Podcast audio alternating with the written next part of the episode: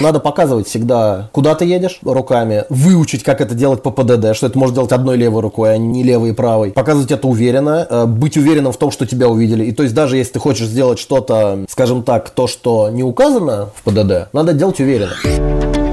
Спортмарафон. Аудиоверсия.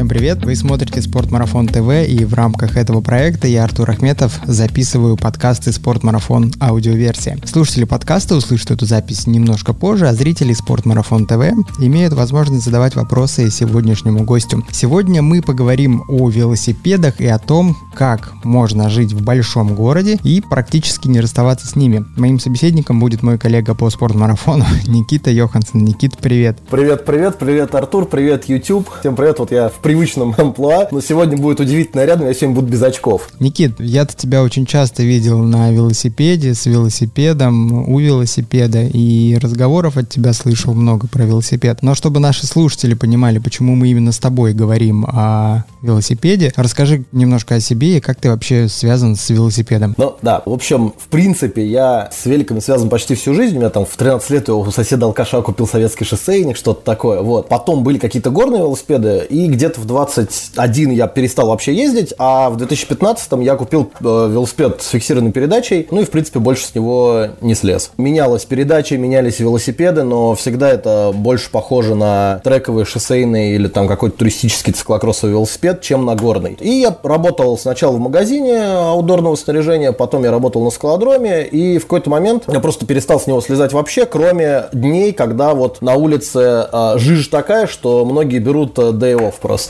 плюс велопутешествия различные езжу, ну, разной степени протяженности, то есть, конечно, кто-то скажет, что это там ничего и вообще э, как бы не разговор, кто-то, конечно, скажет, что это здорово, молодец, что ездишь, то есть, как известно, все очень относительно, вот, но мне кажется, что я достаточно много катаюсь, может быть, э, хотелось бы кататься дальше. Сейчас я вообще уже 4 недели на велосипед смотрю как на предмет интерьера, к сожалению. На нем висят уже какие-то твои домашние вещи, он стал вешалкой у тебя в коридоре? Нет, он на домашних вещах стоит. Скажи, а сколько вот за то время, которое ты живешь вместе с велосипедом и сделал его неотъемлемой частью своей жизни, у тебя сменилось велосипедов? Слушай, ну сейчас давай попробуем. Так, так, так. Угу, угу. Так, ну вот пошла вторая рука уже. Ну, вот 6-7, я думаю, вот, вот так будет, да. То есть, с учетом того, что я еще там получалось так, что у меня там иногда зависают какие-то велосипед друзей, на которых я время от времени, конечно же, катаюсь. Так что, ну, 6-7, наверное, да. У меня, в принципе, ходовых-то два велосипеда, которые типа один условно для города, другой условно не для города или для города, когда плохо. Когда там всякая жи жиж, там э, льды Арктики, э, центр ледяного ада случается, тогда это, соответственно, уже то, на чем я езжу в поездке во всякие. Вот Тогда на нем... это велосипед друга, да? Нет, нет, это мой. Вот. Друга это обычно, да, бар ближайший. Слушай, если говорить про велосипед, это больше индивидуально или все-таки в компании с велосипедом прикольнее? Слушай, на самом деле тут зависит от человека. То есть это как ты хочешь. То есть существует куча, куча, куча, куча social райдов, так называемых, когда ребята встречаются, ну, они там, скажем так, объединяются по каким-то своим э, желаниям. То есть это может быть клуб при мастерской, это может быть клуб при кафе, это может быть клуб без никто, ну, сами по себе. Это может быть команда друзей, только со стороны это будет выглядеть, как будто это прям целая какая-то там чуть ли не спортивная команда, а это просто друзья вот собрались и поехали. Либо, если ты не очень общительный, велосипед тебе дает полную свободу ног, то есть хочешь едешь туда, хочешь едешь сюда,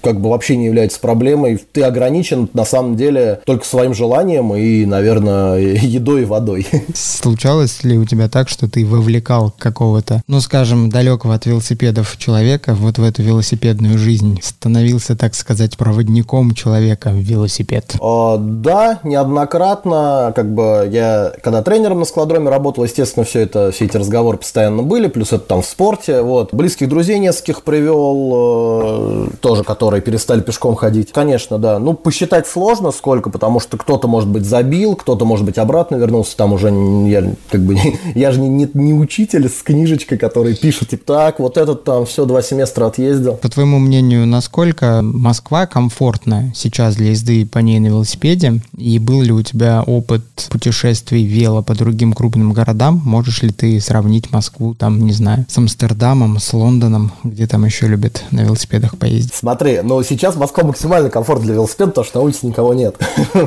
Для велосипедистов тоже. Да, ну на самом деле есть, у них доставка есть, там ребята организовали несколько команд. Вот, ну, неважно. В общем, смотри, я путешествовал только по России, так получилось исторически. И Москва вот последние года два очень-очень комфортно для велосипеда город. Я не могу сравнить с Европой, но вот э, в плане того, скажем так, что было раньше в Москве, это вообще небо и земля. А что изменилось? Изменилось отношение водителей очень сильно и увеличилось количество велосипедистов. Если мы берем 15 год, это несколько конфликтов в неделю постоянно, ну, на пустом месте совершенно. Сейчас как бы это уже редкость, конечно. Ну, как сейчас, я не знаю, в 2020 году, как бы, сам понимаешь, не, не очень много уже мы ездили. Ну, я говорю про 19 год, который был откатан очень плотно. То есть сейчас уже тебя где-то и пропускают, где-то к тебе лучше относятся. По России я был в Петербурге неоднократно. Для велосипеда город максимально комфортный, он абсолютно плоский. Там достаточно узкие улицы, но ты можешь разъехаться, потому что ты очень маленький на велосипеде. Ты линейная конструкция и проезжаешь везде в результате. Я был в Кёниге, ну, Калининград, и в области Калининградской. Ну, там в целом очень комфортно вообще. Вот. Кроме того, что там есть брусчатка характерная такая европейская, но как бы это мелочи. Это очень комфортно для велосипеда город, очень комфортно для велосипеда область. По Европе, я еще раз говорю, я только слышал, ребят, конечно, говорят, что в целом небо и земля, но тоже соглашаются, вот кто бывает много за рубежом, что Москва сейчас становится очень комфортной для велосипедов. Ты пользуешься велошерингом? Я нет, но э, мне э, как идея он нравится,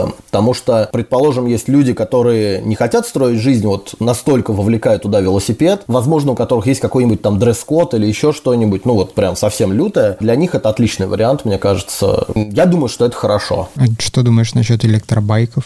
Велосипед с моторчиком. Не, ну, понятно. Как ты думаешь, не подрывает ли такой велосипед устои настоящего велосипедиста? Слушай, ну здесь как бы, как говорится, вопрос дискуссионный, но я бы так сказал, что есть, соответственно, две концепции. Есть электромопед, это когда ты не крутишь педали и жмешь кнопочку, и он едет. А есть концепция e-bike, это велосипед, у которого, по-моему, обгонная муфта называется. В общем, смысл в том, что пока ты крутишь, он тебе помогает. А в Европе сейчас, по-моему, там продажа этих e-байков, они больше, чем продажа обычных велосипедов или что-то в этом роде. Ну, зависит от того, мы смотрим на велосипед как на средство транспорта, а на средство самовыражения или на спортивный инвентарь. Если спортинвентарь, то e-байк это как бы это отдельный какой-то вид, и может быть есть соревы на e-байках, они, кстати, есть. А если мы просто хотим кататься, мы не имеем какого-то там специального стиля за собой, за этим нет субкультуры, за этим нет самовыражения какого-то специального, то, мне кажется, просто покупаешь e-байк, катаешься, и никто ничего вообще. Есть туристические e-байки, которые позволяют ехать очень далеко с огромным количеством груза. Как бы, особенно если ты катаешься между городами, для кого-то это может быть хорошо. Конечно, есть ребята, скажем так, менее широких взглядов придерживающиеся на этот счет, которые типа нет, там только педальная тяга мускульная должна быть. Ну, э, я более спокойно ко всему этому отношусь. Главное ездить, как мне кажется. Ездить и просто кайфовать от этого процесса. Наверное, если бы я жил где-нибудь в горах, я очень не люблю всякие подъемы и спуски,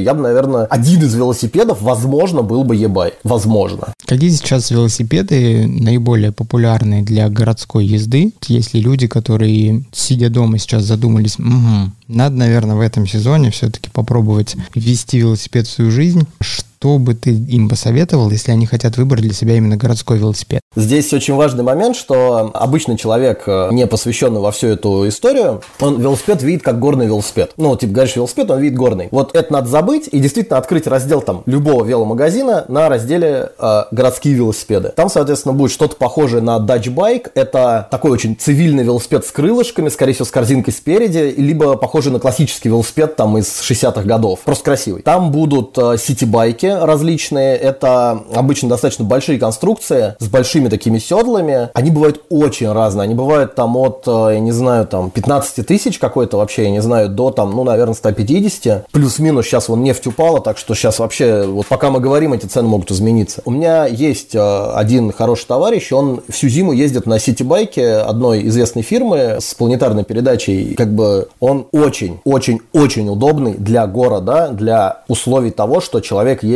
э, иногда в цивильных вещах на работу. А также в разделе городские велосипеды обязательно будут фиксы и сингл-спиды. Это комфортно, это просто, то есть там очень мало деталей, и это большой элемент стиля там присутствует, безусловно. Ну, лучше, конечно, собрать, но это уже э, требует отдельного погружения в эту тематику. А если вот с дивана просто сел, купил, позвонил, рассказал свой рост, обмеры ног, там все такое, и вперед первый велосипед стоит купить, чтобы он просто нравился хотя бы визуально. Но он не был уже горным, потому что горный для города мало того, что медленный, так еще и избыточный по прочности и по всему остальному. Но это как кататься на очень большом джипе, который подготовлен для 4 на 4 трофи и так далее. То есть, как бы, ну, конечно, он едет, он не может не ехать, потому что у него есть колеса, но у машины расход топлива, а у велосипеда, соответственно, это потеря скорости и расход твоего топлива, то есть твоих сил и так далее. Ну и комфорт как бы тоже, то есть на нем технически ехать комфортно, но на ситибайке на самом деле комфортнее. Ты упомянул ну, фикс и сингл спид. Не все, наверное, поймут из слушателей нашего подкаста, что это означает. Расшифруй. Да, а значит, э, когда-то в стародавние времена были в Нью-Йорке курьеры, которые развозили документы. Есть прекрасный фильм «Брокер», есть чуть-чуть менее прекрасный фильм «Срочная доставка». В первом Кевин Бейкон играет, во втором Джозеф Гордон Левит. Есть э, документалки «Line of a Sign» называется, Лукас Брунель снимал. Значит, э, курьеры, они перевозили документы, они их перевозили на велосипедах. Очень простой конструкции Люкс это трековый велосипед, который был чуть-чуть переоборудован под улицу. То есть у него нет э, тормозов, у него, точнее не так, у него нету тормозной системы в привычном понимании слова. У него глухая передача, то есть еще на сленге они раньше назывались глухарь. Пока у тебя педали крутятся вперед, он едет вперед. То есть технически они могут крутиться назад, если, если ты умеешь это делать. А кто-то говорит, что это там экстремально опасно, ужасно и прочее. Ну, на самом деле нет, э, потому что это просто, ну, как, не знаю, на скейтборде, например, тормозов нет, ничего, можно ездить. Здесь нужно научиться тормозить, тормозить. Такая техника называется скидинг или скид. Мышечным усилием и постановкой тела блокируешь движение педалей, колесо останавливается, и ты уходишь в юз. Это совершенно нормально. Либо ты, соответственно, медленнее крутишь. Это делается в контактах или в туклипсах, ну, то есть то, что встегивается в педаль там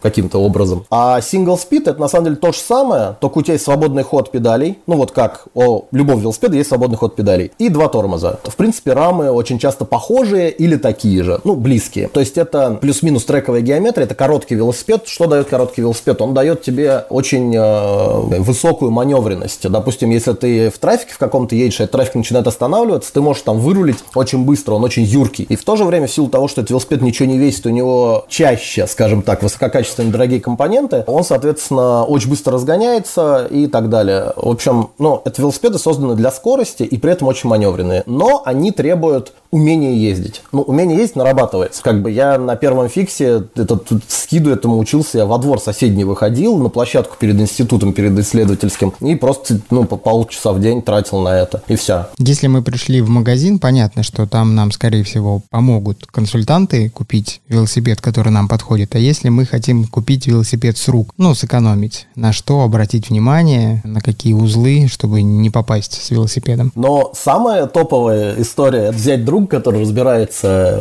и взять его с собой, а потом его угостить чем-нибудь хорошим. Протеиновым коктейлем спортивным можно угостить чипсами или пивом. Ну, мы же спортсмены, поэтому, конечно, нет. Вот. Ну, смотри, на самом деле, ну, в целом на люфты на все смотреть, то есть как люфтят компоненты по отношению к друг другу, но самое действенное, вот действительно самое действенное, взять друга, тогда не наколешься, потому что если до этого с велосипедами дело не имел вообще никакого, а тут решил, конечно, можно просто по незнанию как бы что-то не то купить, даже не то, что тебя обмануть хотят. Многие люди не хотят никого обманывать, но они могут сами не знать, что у них там что-то неисправно, ты типа, ну вот. Но если друга нет, то смотреть, не погнуты ли колеса и не люфтит ли Да, да, не люфтит руль. ли и так далее. Почитать в интернете какие-то мануалы об этом. Об этом много написано, как купить там БУ вслепую, там вот это все. Но риски, риски, риски. Ну, вряд ли это фатальный риск, вряд ли тебе пришлют там, или ты придешь и не запроишь на нем 2 метра, он развалится до состояния чермета. Но этого вряд ли произойдет. Ну, в целом, общее состояние, там, прокатиться, попробовать, посмотреть, нравится, не нравится, тормозит, не тормозит, переключается, не переключается, если есть что переключать. Скажи сейчас, как ситуация с безопасностью на улицах, воруют ли велосипеды. И такой вопрос, который я озвучил в анонсе у себя на Фейсбуке. Существует ли черный рынок велосипедов в Москве? Ох, ну смотри, ну воруют, но воруют, э, если ты его плохо оставил, если тебе капитально не повезло, или если вел после. Такое случается, вот. Что значит плохо оставил? Ну типа, ща в кофейню забегу на минуту. Опять-таки понятно, что если вел как-нибудь очень специфически выглядит, у меня, например, там с половины велосипеда краска снята, ну в принципе, как элемент стиля, это Red Look называется, и в автостроении и так далее. Большая часть людей думает, что это какая-то старая Украина ушатанная. Это неинтересно никому, соответственно. Но у многих ребят велосипеды действительно красивые, действительно стильно собраны, круто, и они очень дорогие. Понятно, что кто-то просто купил, кто-то это вы, выстрадал все детали в нем там и так далее. К сожалению, случается, что там в кофейню забегу, сейчас себе э, фильтрец возьму, и пока этот фильтрец делается, велосипед куда-то уезжает. Посему, как бы, надо пристегивать, даже если ты отходишь вот на 30 сек. Вот, значит, далее, черный рынок велосипедов в Москве. А, слушай, ну, я бы сказал, в России, наверное, есть как бы два варианта, что это может быть. Ну, точнее, как может. Оно так и есть. Первый вариант – это ты вечером видишь объявление «У меня украли велосипед», а с утра где-нибудь в каком-нибудь не очень центральном районе Москвы на барахолке, где ребята стоят просто вот типа у метро ими торгуют. Ну, такое бывает тоже. Вот стоит этот велик. Без наклеек. Ну, без индивидуальности. То есть такое случается. Или в подмосковном городе он где-нибудь всплывает. Такие инциденты были. Но, к сожалению, это, ну, это жизнь. Вот. А второе, существует существуют ребята-перекупщики,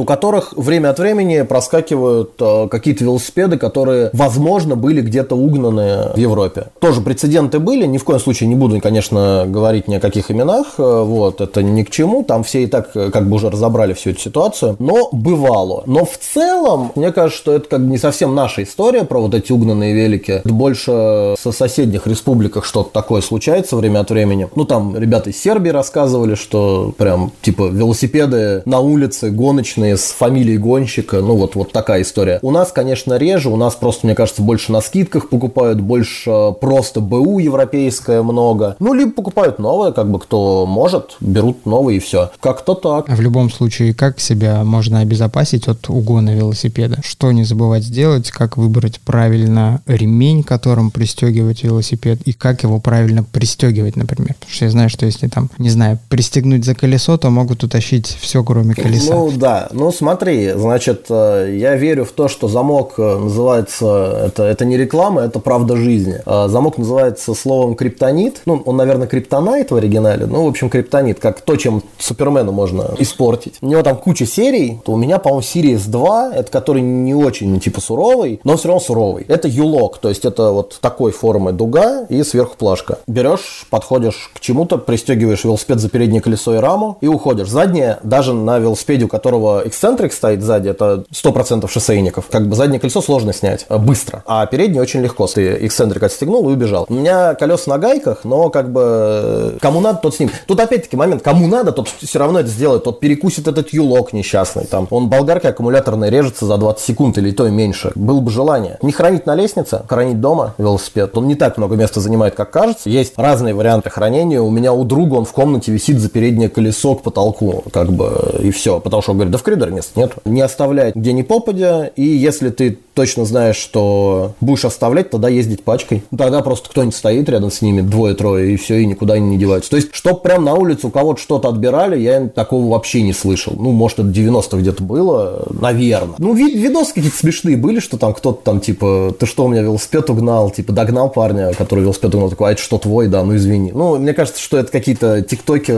вайны, ну, и так далее. Как часто нужно обслуживать велосипед? Какие узлы требуют у него особое внимание? Но смотри, здесь э, есть несколько, на самом деле, концепций. Скажем так, спортсмены, вот спортсмены, они после каждой гонки обслуживают. Они делают это либо сами, они энтузиасты этого дела, либо они едут в сервис, туда привозят, соответственно, вот обслужить. Ну, это как бы гонка. Гонка спорт. То есть там, естественно, если у тебя что-то работает не так, ты теряешь время, ты теряешь место, рейтинг соревновательный и так далее. То есть это необходимость. В комьютинге, то есть в использовании велосипеда как средство транспорта на каждый день, на самом деле я видел любые варианты обслуживания. От после каждой поездки человек его чистит салфетками, смотрит на состояние цепей, всех люфтов и так далее, до... Ну, у меня друг один хороший, тоже ездит каждый день, а, у него велосипед превратился почти в монодеталь. Вот все, что не движется, оно вкипело. Вот все, что движется, оно как бы в таком а, слое черноты. Мне кажется, что это вот шуманитом надо отмывать, а лучше просто, от, знаешь, как это, пристрелить, чтобы не мучился этот велосипед несчастный. Ну, то есть, э, надо где-то вот какую-то для себя э, гармонию найти, где тебя не бесит его обслуживание и не напрягает, и в то же время он при этом исправно работает. Естественно, зимой это будет, э, он будет более грязный всегда, вот без вариантов. Там немножко другие смазки стоит применять и так далее. Летом, соответственно, это зависит от того, сколько раз ты попадал под дождь, сколько раз ты попадал под большую пыль, сколько раз под поливаечные машины и вообще, насколько старые у тебя компоненты. То есть здесь, э,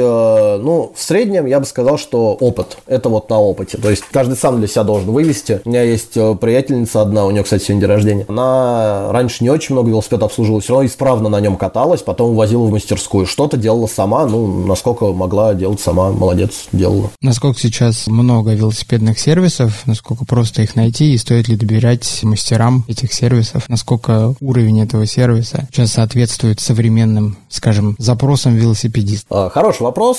Слушай, ну, как бы тоже момент. Я там ничей не амбассадор, поэтому я как бы без лиц могу сказать, чтобы никого и не обидеть, соответственно, и никого излишне не отрекламировать. На самом деле тоже по знакомым надо спросить. В сервисе же как, что важно? Мастер, кто делает? Вот кто делает, специализация на каких велосипедах они как бы специализируются. Понятно, что хороший мастер, он одновременно хорошо обслужит горный велосипед, соревновательный для даунхилла и шоссейный для, там, не знаю, разделочного старта. Но в целом, как бы все равно есть специализация определенная и так далее. Ну и, наверное, еще роляет расположение ценник, потому что есть откровенно дорогие сервисы, они делают хорошо, но дорого. Есть сервисы, которые делают офигенно, ценник там адекватный, но далеко. Тоже момент. Вот мне не везде удобно доехать. На велосипеде, на общественном, попросить друга отвезти на машине, как бы, ну просто как бы не всегда это удобно. Поэтому я думаю, что надо просто по знакомым спрашивать, кто кого отрекомендует и географически себе подобрать, вот, чтобы было корректно и удобно. Ну, кроме каких-то специальных задач, которые там типа делать колеса только у этого, там, потому что. Как велосипед помыть в городских условиях? Не затащишь же его в ванную? Кто тебе сказал, что не затащишь? Ну, рассказывай секреты. Как держать велосипед чистым? Я, я например, в, в ванну ставлю, потом ванну мою. Если человек не хочет тащить его в ванну, какие способы? Самый простой, и, наверное, взять э, два половичка каких-нибудь, тазик, тряпку и помыть. У меня так товарищи моют дома. Ну, у них стойка. Ну, можно без стойки, можно на полу поставить. Взял тряпочку, ведро оттер. Ну, сначала оттер все плохое, потом воду поменял несколько раз, пока он не станет окончательно чистым. Потом, соответственно, цепь э, обезжирил, помыл. Ну, это тоже не очень сложно делается. Вот. И все смазал, проверил тормоза передачи, и такой довольный сидишь, а велосипед сияет. Можно ли его тащить в автомойку? Слушай, ну, тут э, есть два, ну, даже не два, наверное, спектр диаметрально противоположных мнений. А значит, кто-то говорит, что если, не дай бог, вода попадет в подшипники, то у них подшипники сделаны из сахара, и они рассыпаются. Я неоднократно это слышал, но это как бы люди физику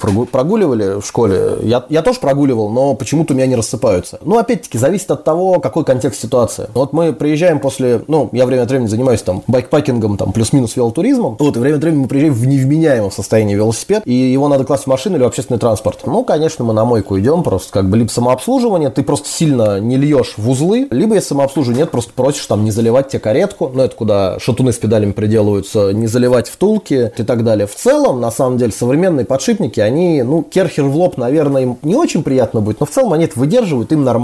И потом просто как бы ТО велосипед делаешь, э, ну, вот базовый, о котором мы уже говорили, и все. Вроде что-то там есть еще по направлению струи воды относительно цепи, что нельзя, чтобы она на излом была. Сверху Слушай, вниз, ну, но не я не помню, сколько керхер выдает атмосфер, но если керхером рушатся цепи, то вот, наверное, они сделаны из сахара все-таки. Значит, это очередное заблуждение, в которое я верил, и оно теперь пропало. Ну, тут скорее, знаешь, я бы так сказал, что вот цепь, она же вот такая, если ты вот сюда будешь водой как бы лить, наверное, из нее не очень хорошо вымоется. Вот, вот так. Ну, кто-то прям ярый противник, типа, не, нельзя ни в коем случае. Кто-то говорит, да помыл керхером, потом, ну, типа, еще обезжирь и залей. Очень много вариантов, то есть, ну, вот совсем по науке, это по-хорошему ты просто вело отвозишь после мойки, типа, ну, если с керхером, то лайтово, либо тряпочкой нежно, ты отвозишь его в сервис, либо ты сам сервисмен, и как бы он там тебя обслужит. Но это вот по науке, и велосипед у тебя гоночный, соревновательный. Когда у тебя плюс-минус, не, совсем гоночный велосипед, можно чем-то пренебречь э, в пользу своего комфорта, я бы так сказал. Про велик вроде понятно. Давай поговорим про человека, который на этом велосипеде катается. Для комфортной езды нужна, наверное, какая-то современная экипировка, ну, чтобы долго и комфортно ездить. Вот что сейчас одето на современном городском велосипедисте, который может не один час колесить по городу? Ну, смотри, а, значит, есть а, здесь, наверное, тоже несколько вариантов, все рабочие, вот все рабочие. Тоже есть ребята, которые не признают велоодежду, не признают современную технологичную спортивную одежду, то есть это вот аутдор, то, что, собственно, в спортмарафоне мы продаем, там всякий техвир, там вот это все, они все это не признают, они выглядят как такие, ну, красивые, стильные ребята, немножко из прошлого, как-то так, наверное. Ну, в хорошем смысле из прошлого, ни в коем случае ничего, ничего хулительного. Ну, как бы это выбор, то есть ты будешь ездить, наверное, тебе по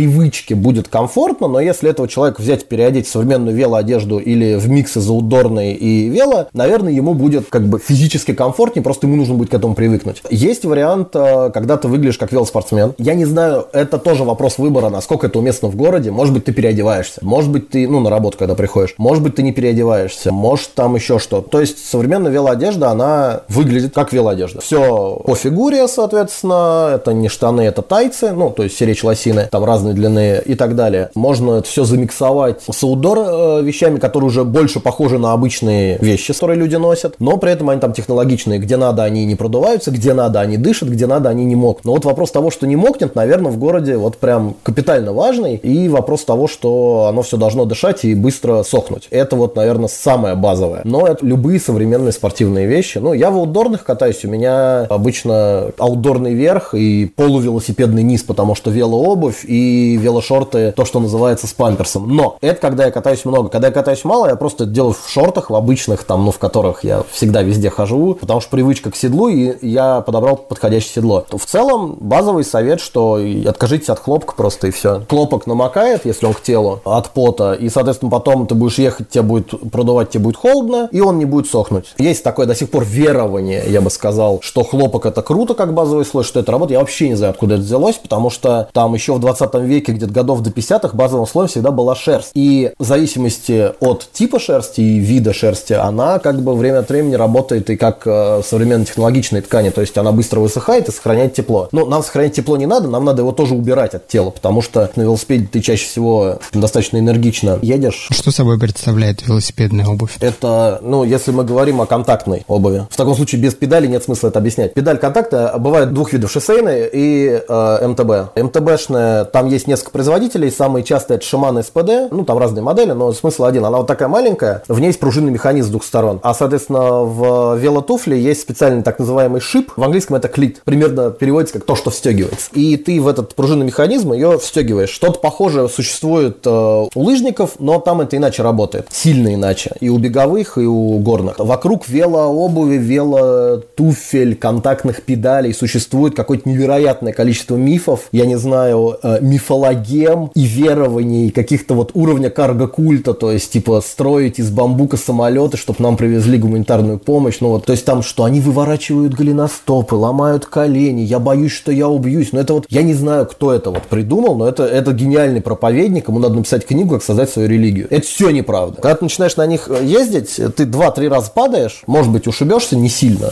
скорее всего, ну, может, сильно, как повезет. И дальше все хорошо, у тебя э, педалирование получается круговое, как бы это забавно не звучало. Но ты не только нажимаешь, ты еще тянешь педаль, толкаешь ее и тянешь назад. Соответственно, у тебя прирост даже вот в скорости и в легкости подъемов там и так далее, он там ну где-то минимум на треть. Минимум. А если еще и научиться это делать, но ну, это уже ближе к спортивному использованию, то как бы вообще там просто жизнь играет новыми красками. Такая обувь бывает, вернемся к твоему вопросу, такая обувь бывает похожа на кроссовки, бывает похожа на туфли. Туфли, я не знаю, в принципе, я могу сейчас принести, показать, но это как будет почти реклама, давай мы без рекламы как бы обойдемся. У них них бывает карбоновая часть подошвы, чтобы она не скручивалась, чтобы ты усилие передавал на, соответственно, на педаль. В шоссейных очень неудобно ходить, в маунтинбайкерских туфлях ходить приемлемо, но недолго. В том, что кроссовки, ну, как бы обычно, ну, то есть это ходильные обычно эти, даже есть трекинговые ботинки с этим шипом, есть зимние и много чего есть. В принципе, все это применимо, и вот то, что не туфли в городе, если мы говорим о том, что тебе много ходить и при этом не спортивно ориентированный пользователь, кроссовки или зимой это, соответственно, вот эти ботинки, совершенно отлично подходит. По фаршу технологии это близко к аутдорным, то есть там было, встречаются мембраны, встречаются утеплители и все такое прочее. Вот. Но это уже индивидуально подбирается под твои задачи. Ты сказал, что в начале того, как человек начинает кататься в таких специальных туфлях или кроссовках, можно пару раз упасть и ушибиться. Ну да. Поэтому логичный мой вопрос, что там со средствами защиты велосипедиста от травм? Но как бы one and only это шлем. Обязательно должен быть на голове. Вот, ну, наверное, вот единственное допущение у меня вот в 100 метрах от меня есть магазин. И вот иногда я туда езжу на велосипеде без шлема. Вот, все остальное должно делаться в шлеме. Хочешь, Почему не хочешь. ты не ходишь в этот магазин пешком? Он же в 100 метрах. Ну, сейчас хожу, раньше ездил. Шлем велосипедный чем отличается от э, горного шлема, не знаю, мотоциклетного? Почему нельзя использовать их? Сейчас расскажу. У них разный вес, разная сертификация, разная посадка. Они немножко с разных сторон защищают голову. И, наверное, для просто пользователя у них разная вентиляция очень сильно. Велошлемы, они сделаны так, что ты в них не умираешь летом. Их тоже, на самом деле, куча видов. То есть, есть для гор, есть full face с челюстью, есть э, котелки для там стрита, ну, для экстремального катания. Они такие, они, кстати, такие же, как скейтбордические, у них одна сертификация, если я ничего не путаю. Есть, соответственно, шоссейные, есть кросс-кантри. Они уже более похожи, ну, там разница в эргономике небольшая, разница в дизайне, конечно же. Сертификация вот у них, если я правильно помню, одна и та же. Но нам нужен, соответственно, или шоссейный, или кросс-кантри. От него козырек просто снимаешь и ездишь дальше. Без шлема ездить не надо. На что обратить внимание, когда выбираешь себе велосипедный шлем? Фит, посадка. Вот это ключевое. Посадка, ну, вес, ну, дизайн, чтобы нравился. Как бы мне, например, они вообще все в принципе не нравятся, но как бы я, я нашел, который наименее бесит. Фит должен быть, он не должен не давить, не болтаться, и он должен сидеть вот так, над линией бровей. Это, ну, на самом деле, это касается вообще всех шлемов в мире, потому что очень любят люди вот так их носить, как будто это кокошник или пятипанелька, или я еще не знаю что. Но это не работает, то есть голова тогда не защищена. Он должен сидеть на голове плотно. И при желании ты из него даже вывинтиться не должен. Ну, то есть, типа, вот так вот берешь его, начинаешь проворачивать голову, и вот не должна провернуться. Меня спасал просто шлем там разочек, может быть, даже два. Помимо шлема наколенники,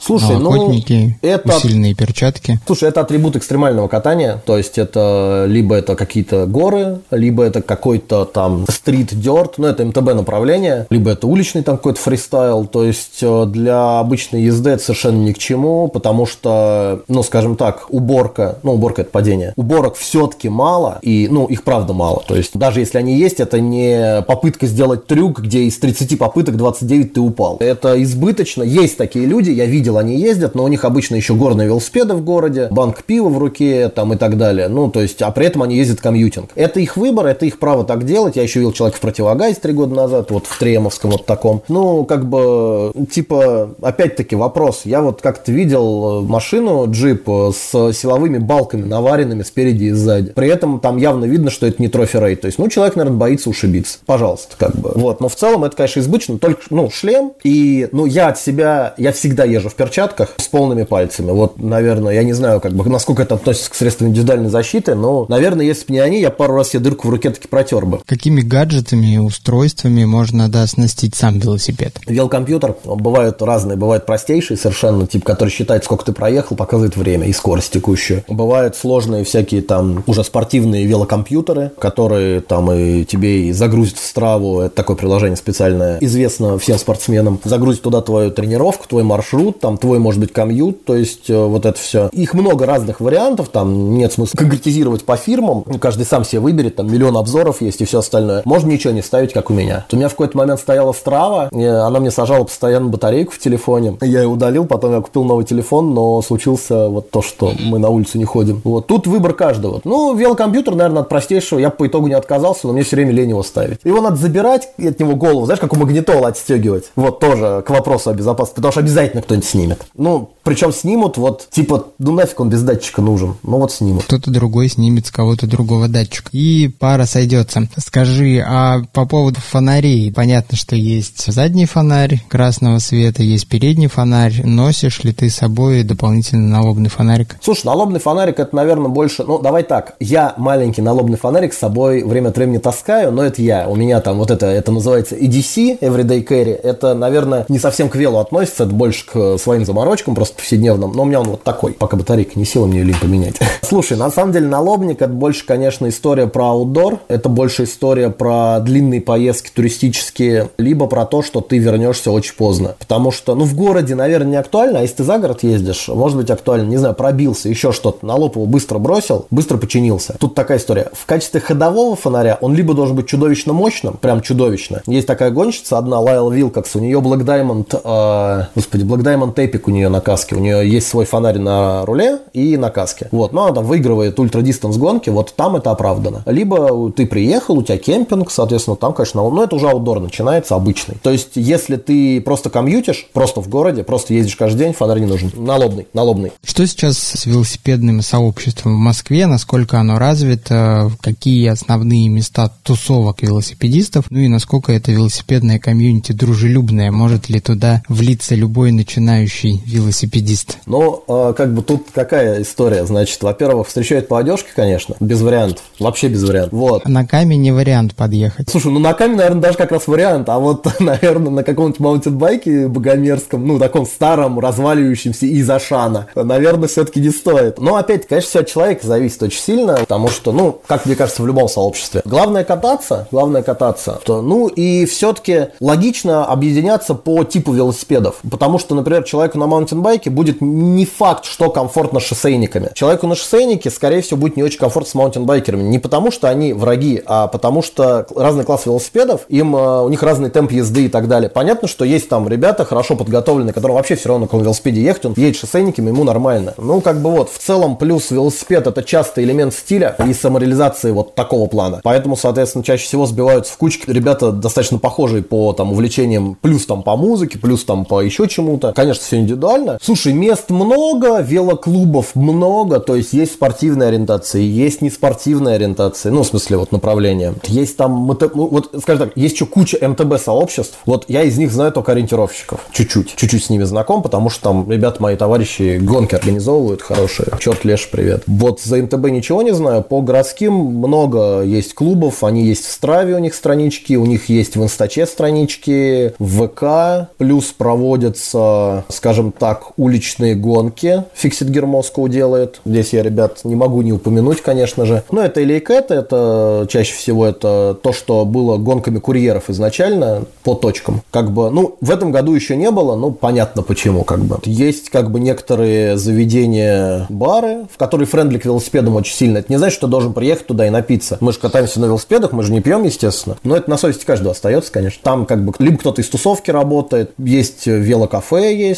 э, это вот тоже из Европы пришедший формат. Ну, в общем, есть заведения, с каждым годом появляется все больше. Как у меня пошутил один друг, нас куда-то не пустили с велосипедами, он говорит, ну, вы находитесь в 2020 году, сейчас э, вообще-то это стыдно. Ну, не пускать с велосипедами или не иметь велопарковки адекватной рядом. То есть можно найти по себе тусовку, если хочешь. Наверное, уже ближе к э, завершению нашего выпуска хочу тебе задать вопрос такой, что не стоит делать велосипедисту, когда он движется по проезжей части? Непредсказуемо себя вести. Резких поворотов совершать не надо но резких поворотов, о которых ты никого не предупредил. Понятно, что надо двигаться по ПДД, естественно. Это даже не обсуждается. Это, ну, тут как бы это очевидно. Ну, поскольку надо показывать всегда, куда ты едешь руками, выучить, как это делать по ПДД, что это можно делать одной левой рукой, а не левой и правой. Показывать это уверенно, э, быть уверенным в том, что тебя увидели. И то есть даже если ты хочешь сделать что-то, скажем так, то, что не указано в ПДД, надо делать уверенно. Тогда есть, ну, как бы, есть вероятность, наверное, получить штраф, но остаться без травм, без конфликтов и так далее. А если жестить, поворачивать через двойные сплошные, через три ряда, ну, наверное, может или здоровье кончится, или еще что-то случайно. Покажи, пожалуйста, правый поворот левой рукой. Это левая рука. Я тебе тоже помашу. Спасибо тебе большое за этот рассказ. Ты знаешь, у нас были вопросы, но они касались твоих очков. Спросили вначале, что за очки у тебя были. Инфрейм. Ой, это не инфрейм, это этот. Слушай, а я забыл. Это лимитка, Окли. Сейчас придется читать. Razer Blade это вот так вот. Razer Blade.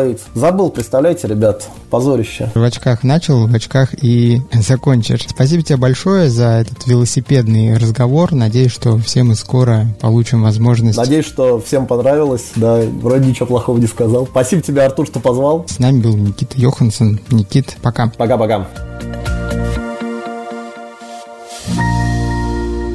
Спортмарафон. Аудиоверсия.